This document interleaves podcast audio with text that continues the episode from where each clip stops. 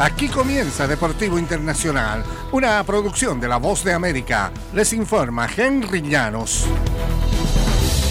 En el baloncesto de la NBA, Luka Doncic y Kyrie Irving consiguieron su primera victoria juntos en Dallas. Lo lograron nada menos que en una noche en que los Mavericks lograron su mayor cifra de puntos y su mejor desempeño de triples en la campaña.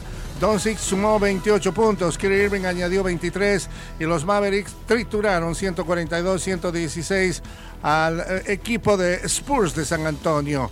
Con Doncic e Irving como orquestadores del ataque, Dallas superó su marca previa de tantos en la campaña, que era de 137. Atinó además el 52% de sus triples, 22 de 42.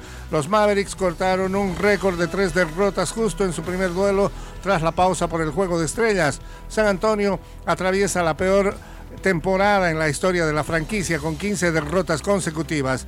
De sus últimos 21 compromisos, los Spurs han perdido 20.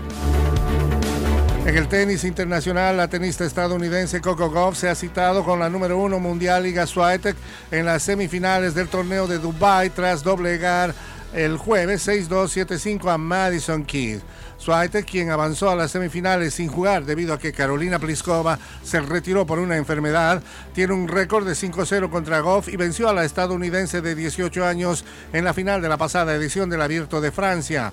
Goff ha sido incapaz de sacarle un set a la polaca Swiatek, dueña de tres títulos de Grand Slam quinta cabeza de serie en Dubai, Goff fue solvente con su saque y capitalizó los errores de Key en el duelo de estadounidenses.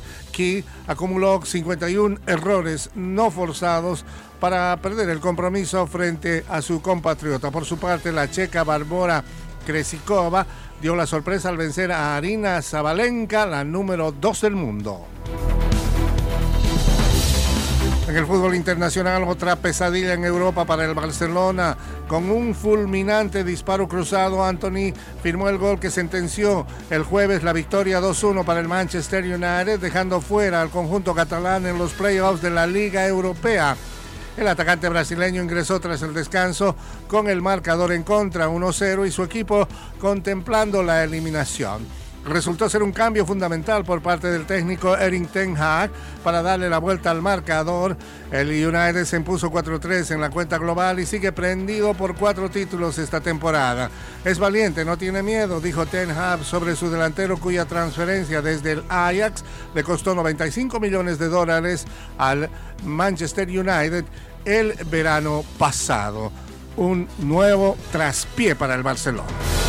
Y hasta aquí, Deportivo Internacional, una producción de La Voz de América.